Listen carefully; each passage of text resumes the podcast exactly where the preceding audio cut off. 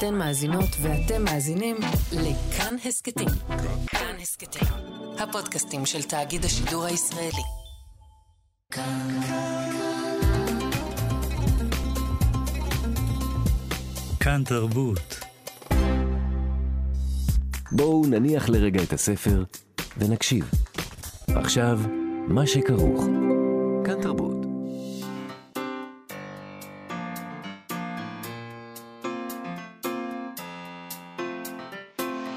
שכרוך. עם יובל אביבי ומה יעשה לה.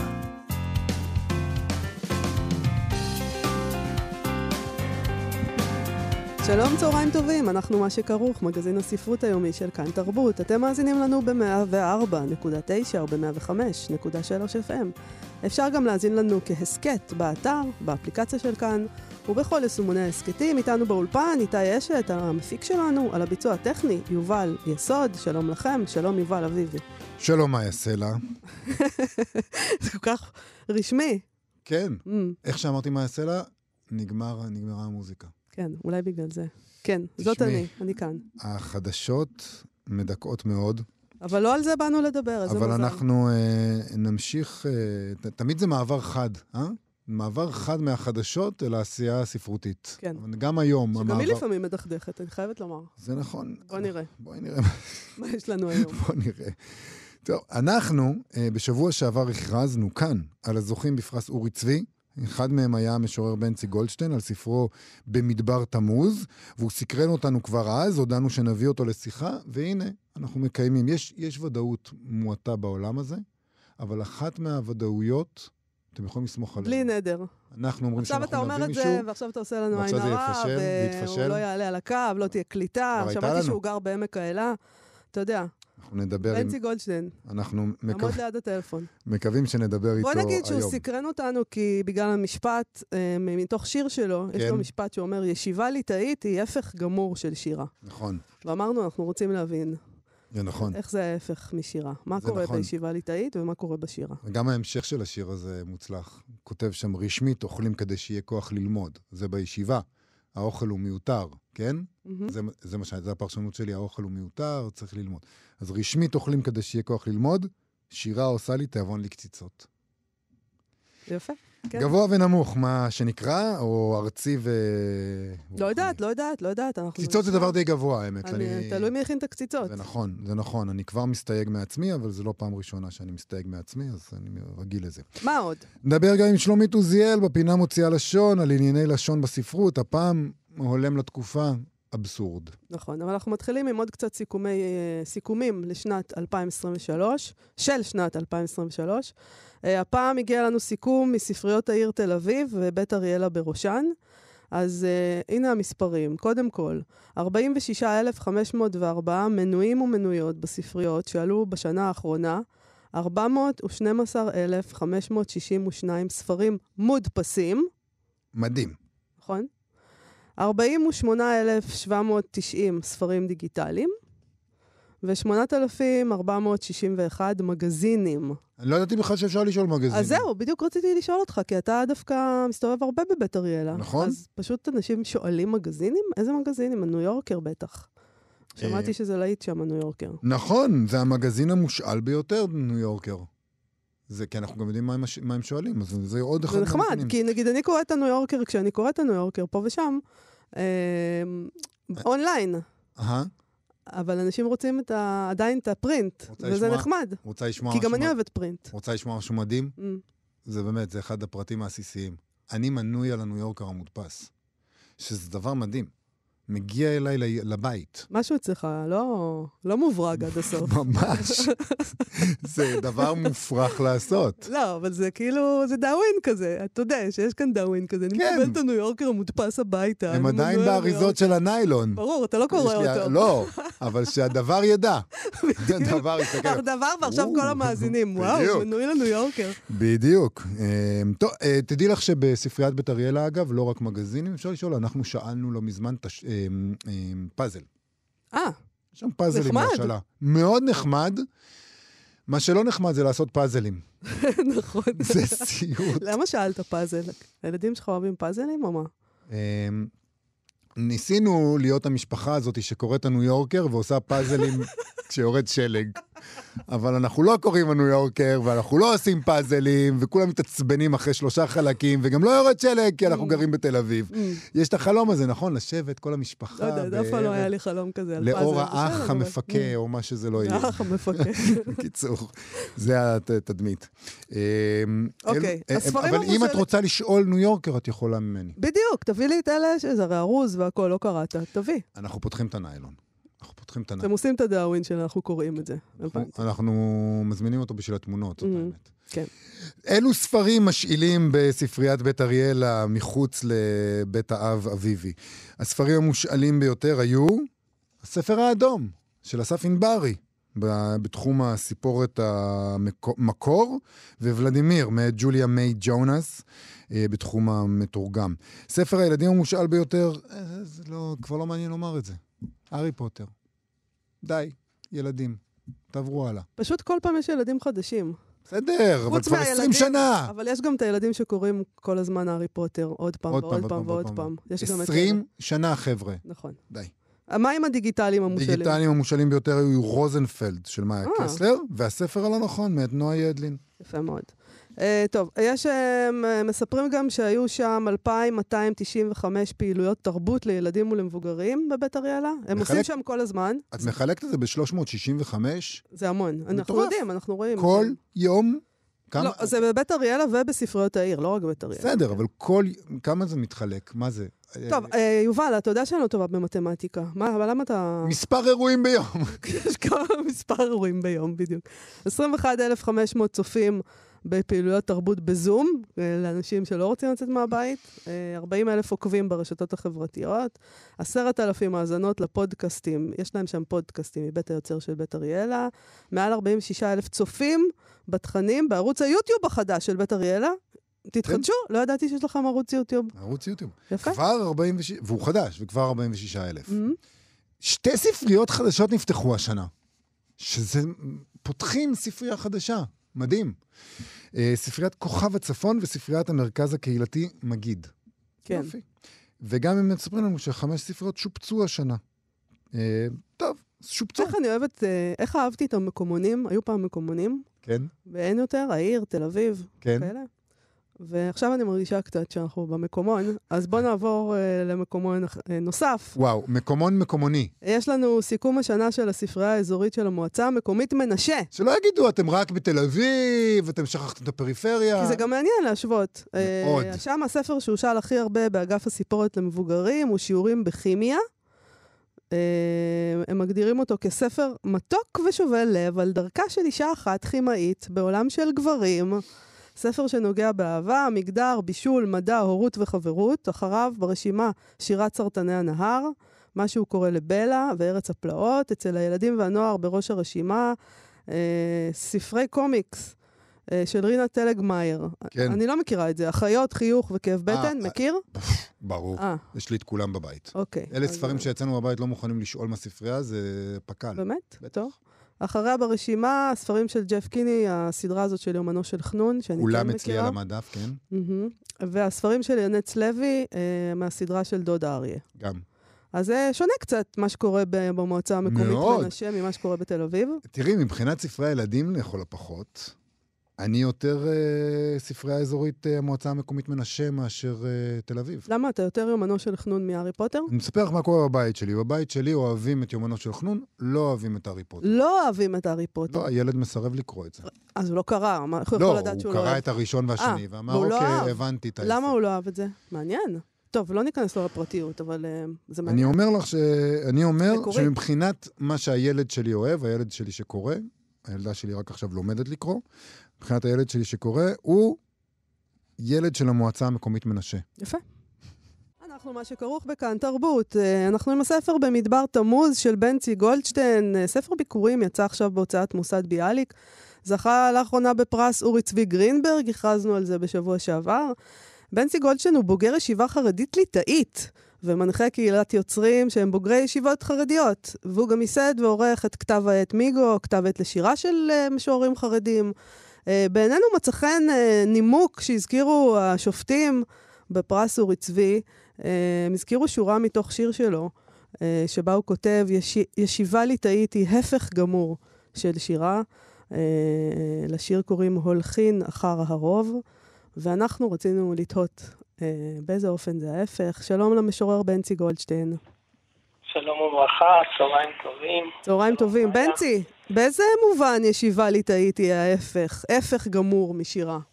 Mm, אה, אה, האמת שדוד שלי קיבל את הספר הזה, שיש לו בנים בישיבה, וככה הוא שוטט כזה לראות מה, מה זה היצור הזה. מהמם. ואז הוא מסתכל על השיר ואומר לי, "מ, אני לא יודע אם היום זה הפך גמור. אז אני אגלה לך... אז זה אומר שהשירה השתנתה או הליטאים השתנו? זאת השאלה. "מ, נראה לי גם וגם. אוקיי. נראה לי גם וגם, ממש ככה. אה, יש איזו תנועה מעניינת, ואני שומע את זה מהרבה, של אה, פתאום אה, שדה חדש של שירה שצומח. יש הרבה הרבה שירה ב... היום, אני מרגיש הרבה יותר בעולם הזה של ישיבות החרדיות ובוגרי ישיבות וכל המנעדים והרצפים. אבל בליטאים אבל אני- הכוונה היא שיש שם איזה חומרה כזאת, והעובדה שיש שם איזה, צומח שם פתאום איזה משורר, בנצי גולדשטיין, לא מתאים כל כך, נכון? או לא התאים פעם. כן, כן. זה, זה היה קצת אה, לצאת מהמגירה. כן. אמ, ואני אגיד לך, שה- אני אגלה לך שהשורה הראשונה, ישיבה ליטאית הפך גמור, זה גם סוג של איזה ציטוט כביכול מדומיין ומפונטז, כי היינו שומעים משפטים מהסוג, זה וזה הפך גמור של הישיבה, וזה וזה, כל מיני הצהרות כאלה. מהמם. אז שמתי איזושהי הצהרה בתחילת השיר, ואז התחלתי באמת לבדוק את זה. עכשיו, מה זה ישיבה? ישיבה זה מקום שיושבים ומתעסקים ודורשים ולומדים. בישיבה ליטאית, כמו דיברת על החומרה, כן. זה גם עניין של ההתמסרות המוחלטת לטקסט וללימוד ולגמרא. יושבים באמת שלושה סדרים, שזה מהבוקר עד הערב, לפעמים גם עד הלילה, עד 12 בלילה, לפעמים לומדים כל הלילה, בליל שישי ודברים כאלה, ובאמת יושבים ומתעסקים כל הזמן בטקסטים וחופרים בהם, והפוך בה והפוך בה דכולה בה, ומנסים לחדש חידושים וליצור בתוך זה. עכשיו, אז מצד אחד יש פה תנועה שאני רואה בתנועה של יצירה, שאני לוקח את זה איתי עד היום. מצד שני, יש קצת תנועה הפוכה, כי כאילו יש משהו שהוא פחות אינדיבידואלי ויותר קולקטיבי ויותר ממוסגר למסגרת, ו- וכאילו מבחינתי השירה זה לקחת את הישיבה צעד אחד קדימה. למשל, הביטוי בכותרת של השיר הולכים אחר הרוב, זה מושג הלכתי, שאומר איך פוסקים הלכה הולכים אחר הרוב, זה מושג שלמדנו בגמרא, כן. לא הולכים אחר הרוב. אבל מבחינתי זה יכול לבוא גם למקום קיומי. למקום ש, רגע, מי הרוב? אנחנו הולכים אחריו, אנחנו לא הולכים אחריו. איך אני בונה את עצמי כאינדיבידואל בתוך העולם הזה? שזה אני אבל? דבר רדיקלי, כי. בעצם אתה שואל שאלה, אתה, אתה מסתכל על האמירה הזאת, הולכים אחר הרוב, ואתה אומר, רגע, אני לא יודע, אני, בוא נבדוק את זה רגע, מי זה הרוב הזה? זה גם לחתור תחת ההלכה. נכון. אה, בכלל אני חושב, אולי עוד אפשר לדבר על זה, שהשירה היא מבחינתי, היו לי הרבה מוקשים בתוכי, והרבה בלאגנים והס- והסתבכויות ותהיות ובלבולים. ודרך השירה אני מצאתי ערוץ שבו אני יכול לשים את כל הבלאגן הזה ביחד. כלומר, יכול להיות פה ביחד גם קציצות, וגם תורה, וגם תיבת נוח, וגם ציטוטים בישיבה, וגם הרצון לשידוך נאה, שזו בחורה יפה, וכן הלאה, אבל בסוף, כששמים הכל ביחד, אולי חלק מהמוקשים מתפוצצים, אבל פתאום משהו בשדה מתרחב, ואפשר ללכת בו, ואפשר לשיר, ואפשר לדרוש. כן, אבל לא בתוך הישיבה, יש לך שיר אחר שאתה קורא לו "אם דומה הרב למלאך", ואתה אומרים לך שם, אה, לך, ל- למי, בשיר אומרים... לדובר בשיר. לדובר בשיר. צעיר אומר, תבחר. אתה כותב שם שהרב אומר, אומרים שאתה עצמאי. שזה זה גנאי גמור כנראה. נכון. נכון, אז באמת אה, זה שיר ש... שהוא מספר את הסיפור, והוא אמר את זה לי באופן אישי. ו... לא לדובר בשיר. כן, לא לדובר, לדובר כן. וזה אני, זה בנצי. כן. והיה לי מאוד ככה אתגר לפרסם את השיר הזה, ואני יכול להגיד לך שדיברתי גם עם הרבה חברים והרבה אנשים על הנושא הזה של מערכת היחסים בין רב לתלמיד, שיש בה מורכבות. כל מערכת יחסית בין גורם סמכות למישהו שתחתיו, יש איזושהי מורכבות של אוקיי, כמה אתה יכול ללכת עם העצמאיות שלך, עם העצמאות שלך, ואני מקווה שגם במישור הזה דברים השתנו בעולם הישיבות, ככה אני מרגיש בכל אופן. אה, לפני שנמשיך לדבר, אולי תקרא לנו שיר שלך מהספר. בטח, בטח. מה תקרא? אז אה, בחרתי את השיר שהוא נקרא איני מוכרח. אה, אוקיי. איני מוכרח. הוא נמצא בעמוד 31. כן. וככה, אני אס- אספר לכם, אשתף אתכם, אני גר בעמק האלה, ואפשר לדמיין שם, אם אתם מכירים את ה... את מכירה את האזור שם? כל הפארק בריטניה וכל כן. היערות שם. אז ככה, אני אוהב לשוטט, אני חושב שיצירה היא גם סוג של שיטוט, ו... ובואו נראה מה קורה שם. טוב. איני מוכרח. תודה על הדרך בחורש. משוש... משוטטת לפניי. הולכת, הולכת ביום, הולכת בלילה. תודה על הפתעת העיכול הפורץ, על מעלה השביל הנוגע בכתם תכלת, ועל משוכת הצוואר. תודה על צל אלון, ספסל, על שטיח תפילה זרוק שהשארתי וקיפלתי תחתיי. מודים גם זוג רגליי וכל גופי על אפשרויות עצירה, שהייה ונטייה. למשל אל מערת הפעמון, שם שקט אפלולי מכה בסלעי יצור ובי בענבל כבד. תודה על השורה התוקפת אותי פתאום, אחור וקדם, ולמילים שינוחו כאן כגללי עיזים או כזית הבר הבא מאבותות העץ. תודה גם על התהייה והבלבול. לאן בכלל? על ההיסוס, על האבק הלבן, על הרגע המצייץ בעודי מקשיב לו, ועל השעה הנעלמת, כהלומה יבשה, ואור ערבית נאסף בה בשולי השביל. על המורה, אולי איבדתי דרכי, אולי אין מוצא, אולי נעול שער של ברזל. תודה על דיבור פשוט, על השתיקה הממושכת. איני מוכרח לכתוב. נמלים נושאות קליפות דגן ינועו כאן, בין אם אבחין בהן ובין אם לא. כמעט ידעתי מאין באתי, ומעט מזה, לאן אלך? וכעת, מה אעשה? והדרך עוד שוטטת והולכת ביום. הולכת, הולכת בלילה. איני מוכרח לכתוב, בנטי. זה מה שאתה כותב. כן. כן. אה, השיר הזה הוא מופיע בסוף חלק בספר. הספר הוא מחולק לשלושה חלקים, והמקטע הראשון הוא נקרא למנוחייכי, שזה מתוך פסוק, אה, שובי נפשי למנוחייכי, ויש פה איזושהי תנועה שמחפשת את ההתיישבות הזאת, את המנוחה הזו.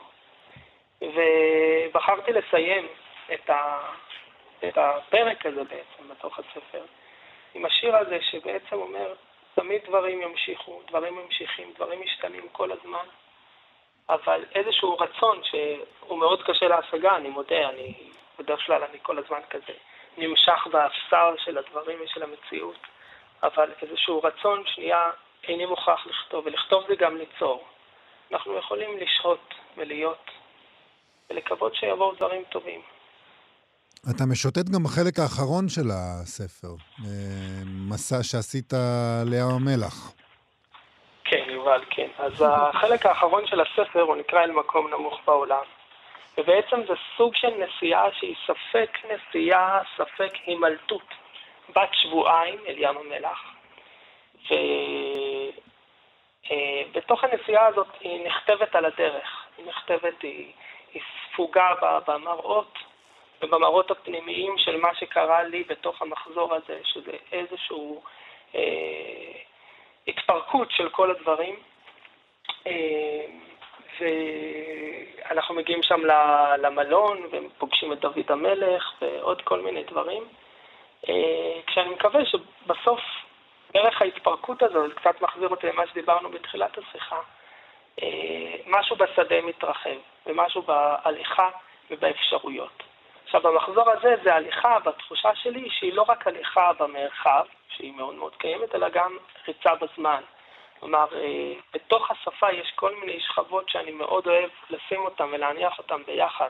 אז יש פה נגיד קטע ממלכים, שהוא פתאום נכנס אה, לתוך השיר, שזה הסיפור של אה, אליהו ועוגת הרצפים, הגילוי של סיני של אליהו, שזה היה מאוד בבדידות ולבד ובמדבר אחרי 40 יום שהוא לא אכל ולא שתה.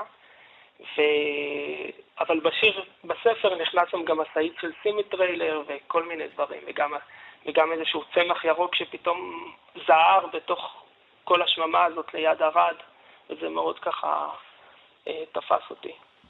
תגיד, בנצי, זה, איך זה, זה קשה להשתלב בעולם השירה הכללי, נקרא לו, החילוני, החופשי, אה, להיות חלק מהדבר הזה? איך אתה מוצא את זה?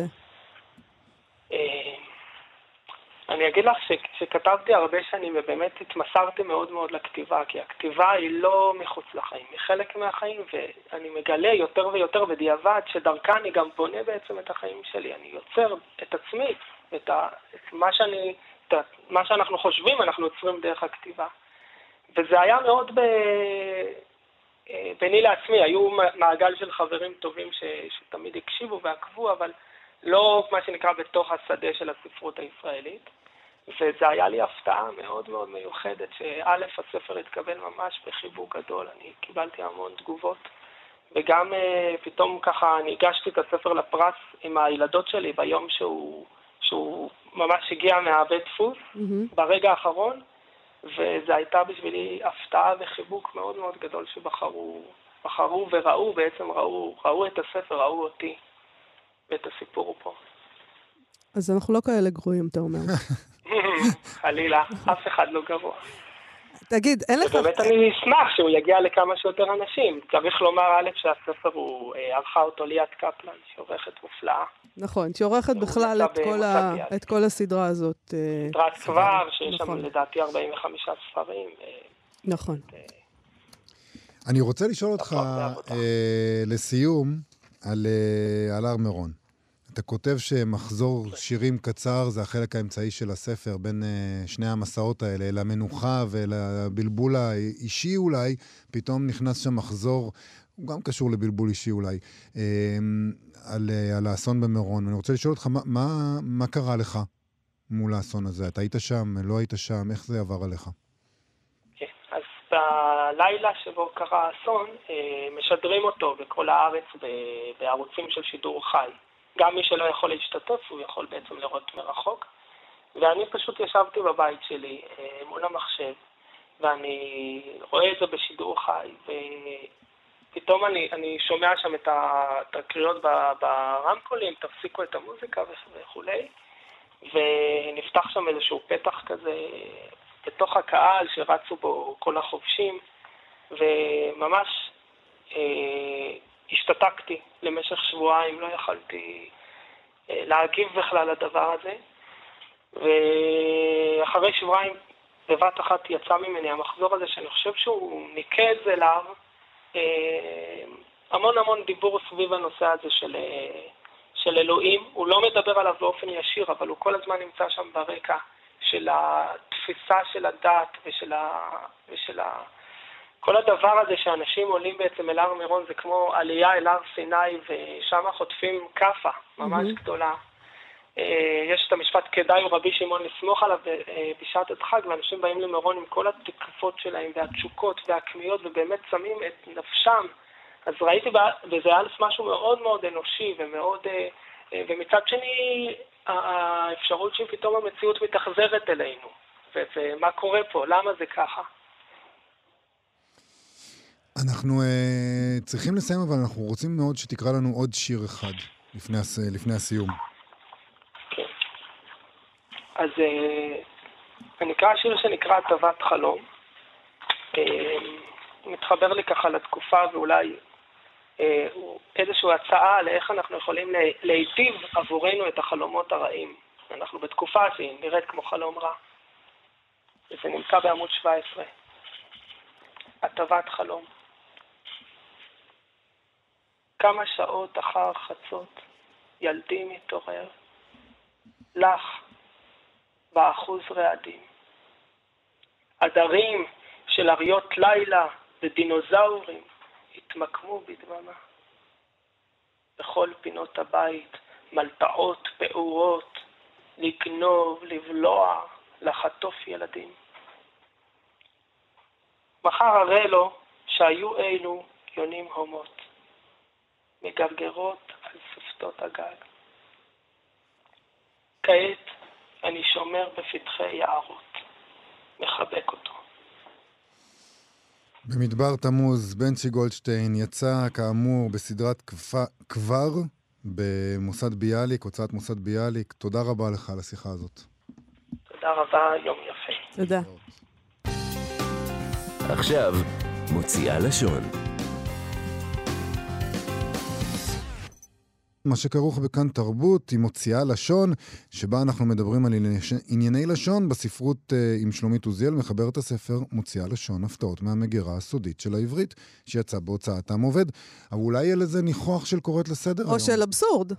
זה חלק מהאבסורד, שלום שלומית. אה, יפה, אהבתי מה... עשינו את זה בכוונה זה בעצם. הכל היה מכוון, כי אנחנו מדברים על אבסורד, אז עשינו לך אבסורד.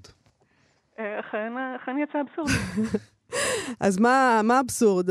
איזה סוג של אבסורדים את מביאה לנו היום? אה, אנחנו נדבר בין השאר על השאלה אם ילדות קטנות הן בעצם סוג של נחש, והאם כל דודה רשאית להחליט בעצמה מה הגובה שלה.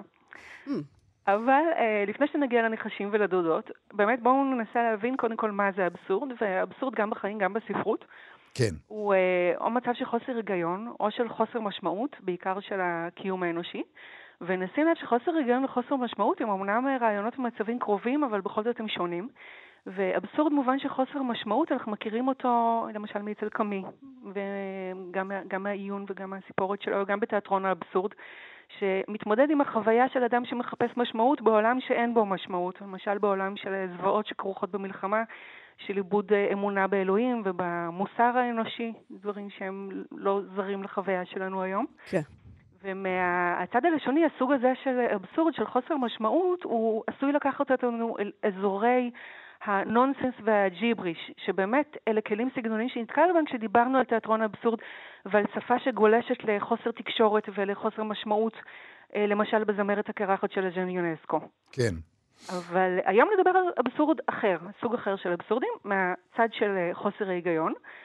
אה, טיעון משובש או מבלבל, סוג של אבסורד שמוכר לנו, ידועים שעוסקים בתחום הזה הם לואיס קרול. עם אליס שלו, עם שני ספרי אליס, וג'ורג' אורוול עם 1984 וחוות החיות, וביצירות האלה השפה היא לא מאבדת משמעות, כמו אצל יונסקו למשל, אלא היא חותרת תחת המשמעות המקובלת ויוצרת איזשהו סוג של שעשוע אינטלקטואלי, איזה חידות היגיון. זה מעניין לחשוב על 1984 כאבסורדי. כי אתה מקבל שם, את... כן, יש שם חלקים אבסורדיים, אבל אתה מקבל, זה באמת מתנגש עם מה, ה... מה, מלחמה היא שלום, כאילו, זה, כן, נכון, אבסורד. זה נכון, זה אבסורד ברור. מוחלט, אבל זה באמת מתנגש עם הקונספט שאבסורד זה תמיד מין משהו כזה משועשע ופלייפול ומשחקי. אז דבר אחד ש, שאבסורד יכול לתת לנו בספרות שהוא באמת מצחיק. הוא חותר תחת, ה, הוא יוצר פירוק, יוצר הרכבה מחדש של המחשבה שאנחנו רגילים אליה, של ההיגיון היומיומי שאנחנו רגילים, רגילים אליו, והוא כתוצאה מזה מרענן, משעשע, מפתיע ומצחיק. אבל אבסורד לשוני יכול לתת לנו גם דבר אחר. הוא יכול לפרק ולבקר ולהציג בצורה, בצורה אירונית את המציאות החברתית שאנחנו חיים בה. או מציאות חברתית דמיונית שמשקפת בצורות שונות את המציאות החברתית שאנחנו חיים בה, או שאנשים אחרים חיים או חיו בה. ובמובן הזה היא עדיין אה, מפתיעה, אבל היא לא, לא, בכך, היא לא בכך מצחיקה דווקא. אז תני לנו דוגמאות קצת. אז כשאנחנו מסתכלים על אליס בארץ הפלאות של לואיס קרול, אנחנו מוצאים שם דוגמאות מה, מהסוג המצחיק יותר. לואיס קרול הרי היה מתמטיקאי, והרבה מה, מה, מה, מהיצירה שלו באליס משחק על נושאים מתמטיים, ובין השאר על, על לוגיקה. ואנחנו נציץ באמת בקטע במסיבה של הכובען המטורף. קחי קצת יותר תה, אמר הארנביב לאליס, ארנב האביב, כן? אמר הארנביב לאליס בלבביות רבה. עוד לא לקחתי כלום, ענתה אליס בקול נעלב, אז איך אני יכולה לקחת יותר? את רוצה להגיד שאת לא יכולה לקחת פחות, אמר הקובען. קל מאוד לקחת יותר מלא כלום.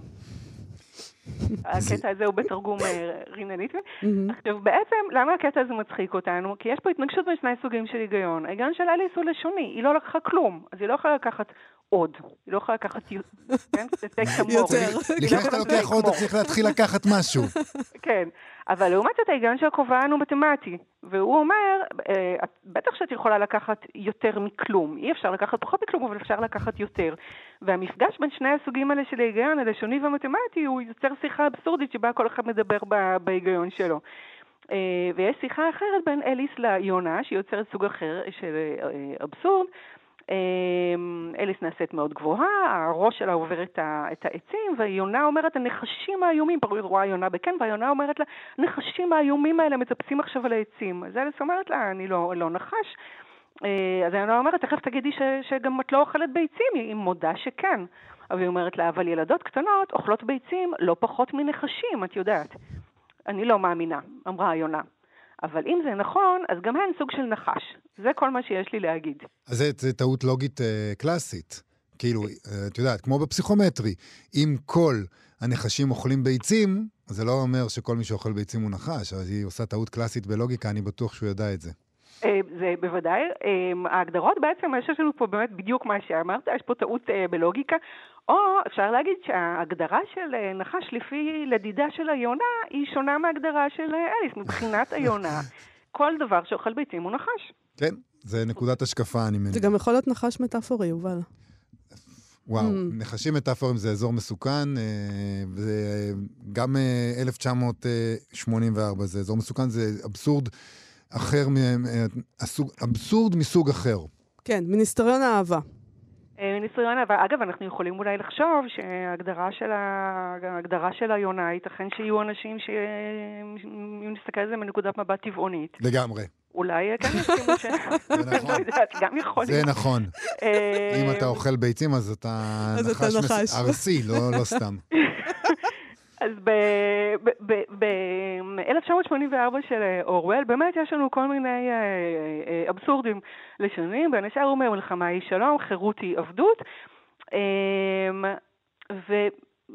וגם יש להם את אה, אה, כמה משרדים מיניסטריונים של, של מפלגת השלטון, מיניסטריון השלום שעוסק במלחמה, מיניסטריון האמת שעוסק בשקרים, ומיניסטריון האהבה שעוסק ב, אה, בעינויים, ומיניסטריון השפע שעוסק בהרעבה. עכשיו, השמות האלה, המספר של הספר מסביר לנו, הם לא, הם לא סתם צביעות, אלא זה תרגילים בסיסיים ב doublethink, שתורגם לעברית דו-חשב, שזה אומר הידיעה הבו זמנית שיש את האמת ויש את האמת של המפלגה, וצריך איכשהו להחזיק בראש את שני הדברים האלה ביחד, ועל זה הוא אומר אורוול, כדי לשמור על הסדר הקיים, הלא, הלא צודק והלא הגיוני, המצב הנפשי הרווח צריך להיות מצב של אי שפיות מבוקרת. הם עושים להם גז לייטינג, והם רוצים לראות... כן, כן. הם רוצים לראות עד כמה הם נאמנים. אני אשגע לך את המוח, ולפי כמה שאתה תסכים לשחק איתי את המשחק הזה, אני אדע כמה אתה נאמן לי. כן, כן, כן, בדיוק. ומה שאנחנו רואים פה באמת, שזה לא, כמו שהוא אומר, זה לא, זה לא המקרה. אתם צריכים לחיות באבסורד, כי החברה שאתם חיים בה היא, אה, היא, היא אבסורדית. עכשיו, יש גם אה, שימושים יותר כלילים באמת, אה, כמו, כמו שראינו אצל אה, לואיס קרול, אולי. במחזה The Importance of Being Earnest, תורגם עם שמירה חלקית על, ה, על המשמעות, כן? כי ארנסט זה גם שם במחזה הזה של אוסקר ויילד, אז תורגם לעברית שם המחזה חשיבותה של רצינות. אז במחזה הזה, ג'ק מנסה להסתיר מידידו הפלרטטן אלג'רנון את זה שיש לו בת חסות צעירה ויפה, ולרוע מזלו אלג'רנון מגלה את תיבת הסיגריות שלו שחרוטה עליה הקדשה מססילי. וג'ק אומר לו, כן, ססילי היא דודתי הקשישה. אז אלג'רנון אומר לו, אבל מדוע היא קוראת לעצמה ססילי הקטנה, אם היא דודתך הקשישה שיושבת בטונברידג' ווילס, והוא קורא את ההקדשה, מאת ססילי הקטנה בחיבה יתרה. אז ג'ק אומר לו, וכי מה בכך ידידי היקר? יש דודות רמות קומה, ויש דודות שפלות קומה. לפי דעתי צריכה שאלה זו להימסר לדודות, וכל אחת מהן רשאית לפוטרה כטוב בעיניה, אני אה, מקריאה פה מתרגום אה, של ישראל חיים אה, טביו מ-1930. אז במושגים של ימינו בעצם ג'ק אומר ברוח מאוד ווקית שהדודה שלו יכולה להחליט בעצמה מה היא רוצה להיות, היא יכולה גם להיות דודתו הקטנה, ססילי הקטנה. כל דודה רשאית להחליט אם היא רוצה להיות גבוהה או נמוכה, מה, ש... מה שמתאים. אתה לא תיגע בהגדרה העצמית של הדודה. כן, בדיוק. אה, גם זה לא בהכרח כל כך אה, רחוק מהמציאות, ועוד אה, ניסוח מבלבל ומשעשע מופיע בשם של ספר של סופר המדע הבדיוני והפנטזיה, ג'ין וולף, שיש לו סיפור, הסיפור הראשון בספר, שהוא נקרא The Island of Dr. Death and Other Stories, כלומר האי של דוקטור מוות וסיפורים אחרים. והספר כולו, שיש בו עוד סיפורים, הוא נקרא לפיכך The Island of Dr. Death and Other Stories and Other Stories. וזה מוביל אותנו בצורה דווקא מאוד הגיונית לספר, אה, אנחנו מדברים פה על ספר מתחום מדעי המחשב של אה, דונלד קנוס, איש, איש חשוב בתחום מדעי המחשב.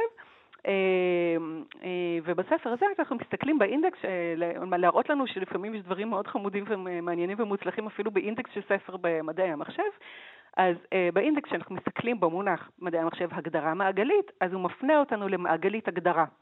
ואז במעגלית הגדרה הוא מפנה אותנו להגדרה מעגלית. עכשיו, אנחנו מסתכלים, בעצם אין לנו בשום מקום הפניה לאיזשהו מקום בספר, כן? אבל בעצם קיבלנו את ההגדרה, כבר קיבלנו המחשה. חווינו אותה על בשרנו. זהו. זה הדברים שמצחיקים אה, מתכנתים בחיי. בדיוק, זה בדיחות של מתכנתים. בדיחות של מתכנתים, שאתה קורא את זה ו... טוב, אני אני, בהזדמנות אחרת אני אספר על בדיחות לא של מרגיש חוקרי ביולוגיה. אני מרגיש שהבנתי לגמרי מה זה הגדרה מעגלית. אה, זהו. ומשהו שונה לגמרי, אה, היה לנו ספר מדעי המחשב, אנחנו, והיה לנו ספר של מתמטיקאי, כן, לא הזכר, אבל אנחנו ממשיכים לספר של אה, כלכלן, ספר משנת 1888, נקרא בתחום מושבם של היהודים, של כלכלן רוסי בשם אנדרי פבלוביץ' סובוטין. אה, הוא היה כלכלן באימפריה הרוסית, שהייתה עדיין באותו זמן, והוא לקח על עצמו לערוך מחקר מקיף של כלכלת היהודים בתחום המושב של היהודים, והספר הזה הוא סקירה של הממצאים שלו, אה, ראה אור בעברית אה, לפני שלוש שנים, בתרגום, בהוצאת קדימה, בתרגום של יונה גונופולסקי. באיחור ו... מסוים, כן. אל, אלגנטי. כן, אלגנטי מאוד. ו, והוא מספר, סובוטין, שכמה שנים לפני המחקר שלו הונהגו תקנות שאסרו החכרה של נכסי דלניידי ליהודים. אלא הוא אומר, גם בעלי האחוזות וגם היהודים רצו לעקוף את התקנות האלה, וזה גרם לתקריות משעשעות. כך, אה, אני מקריאה מהתרגום של גונופולסקי, החכיר בעל אחוזה אחד, על פי חוזה שבכתב, אגם ליהודי לשם דייג. השלטונות המנהליים דרשו את חיסולו של חוזה זה בהיותו עבירה על תקנות, על התקנות האלה. לעומתם טען, באחוז, טען בעל האחוזה כי האגמים אינם בגדר נכסי דלניידי. הוא אומר האגמים האלה הם לא נדל"ן, מפני שהמים שבהם זורמים, משמע ניידים. וכמוהם גם הדגים השוחים, דהיינו מתניידים במימיהם. בתגובה הובהר לו כי המים זורמים במעמקי האדמה ולכן הם בגדר נדל"ן. ואילו הדגים, כל זמן שהם שוחים ומתניידים להם, הרי הם בגדר נדל"ן, והם יוצאים מכלל זה רק, אה, ויוצאים מכלל זה והופכים למטלטלין רק משנידוגו ופסקו מלהתנייד. היהודי הזה חשב שהוא בא להתחכם, אז הם הראו לו מה זה להתחכם. אבל זה הוכחה שאנחנו עומדים לעצמנו, אה, אבסורד, זה תרגיל לשוני, זה תרגיל מחשבתי, זה של הפרוזה. לא, זה, אלה החיים, כמו שאומרים. יש לזה שימוש נרחב בתחום המשפט. איזה יופי, שלומית עוזיאל, מוציא, אה, מוציאה לשון, כן, כן, כבר, אני כבר גם התבלבלתי כבר מרוב האבסורדיות. תודה רבה לך על הפינה תודה הזאת. תודה לכם, ביי ביי. להתראות. אנחנו, מה שכרוך בכאן תרבות, חזרנו. אה, אנחנו מסיימים עם סטטוס ספרותי, סטטוס ספרותי של בית אבי חי, שמדבר על אה, לאה גולדברג והיחסים שלה לשירי מלחמה ושירי אהבה. נכון. הם כותבים לנו כך: כשנשאלה לאה גולדברג בפעם החמישית מתי תתחיל לכתוב שירי מלחמה, היא הפסיקה לספור את מניין הפעמים ששאלה זו הופנתה אליה. כי רבים רבים הם מדי היו הניגשים אליי, כך היא סיפרה.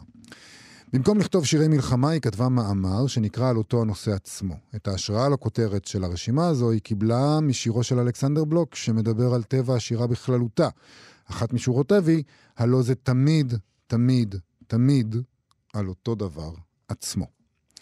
הימים היו ימי פרוץ מלחמת העולם השנייה בשנת 1939. הרשימה שהתפרסמה בעיתון השומר הצעיר הוקדשה לשאלה מהי חובת המשורר בזמן המלחמה. והיא נכתבה כתגובה למאמר מערכת שהתפרסם בעיתון בריטי מפורסם, שבו נקראו משוררי אירופה למלא את חובתם המוסרית ולכתוב שירי עידוד ללוחמים. גולדברג אה, חוותה את, המלחמ... את מלחמת העולם הראשונה על בשרה כילדה. היא נחרדה מהאפשרות שהשירה תגויס גם היא לזוועות המלחמה, והיא הרגישה צורך להזכיר לעולם אמיתות פשוטות על ערכם של החיים. היא ידעה שהמלחמה משכיחה מבני האדם כמה דברים בעולם, פשוטים ופרימיטיביים. והיא כתבה כך: אני מאמינה כי נעים יותר לשמוע את השירה הטיפשית ביותר של גן ילדים, מאשר את קולות התותחים מן הטיפוס המשוכלל ביותר. אולי חשה בתפקיד היסטורי שייעד לגורלה להזכיר לעולם כי, וזה ציטוט ממנה, לעולם יהיה הסדה שיבולים טוב ויפה משממה שעברו עליה הטנקים, ואפילו מטרתם של הטנקים הללו נשגבה ביותר. היא חשבה שאל לו למשורר לעודד את המלחמה בשירתו. המשורר הוא האיש אשר בימי מלחמה אסור ואסור לו לשכוח את הערכים האמיתיים של החיים, כתבה. לא רק היתר הוא למשורר לכתוב בימי מלחמה שיר אהבה, אלא הכרח. משום שגם בימי מלחמה רב ערכה של האהבה מערך הרצח.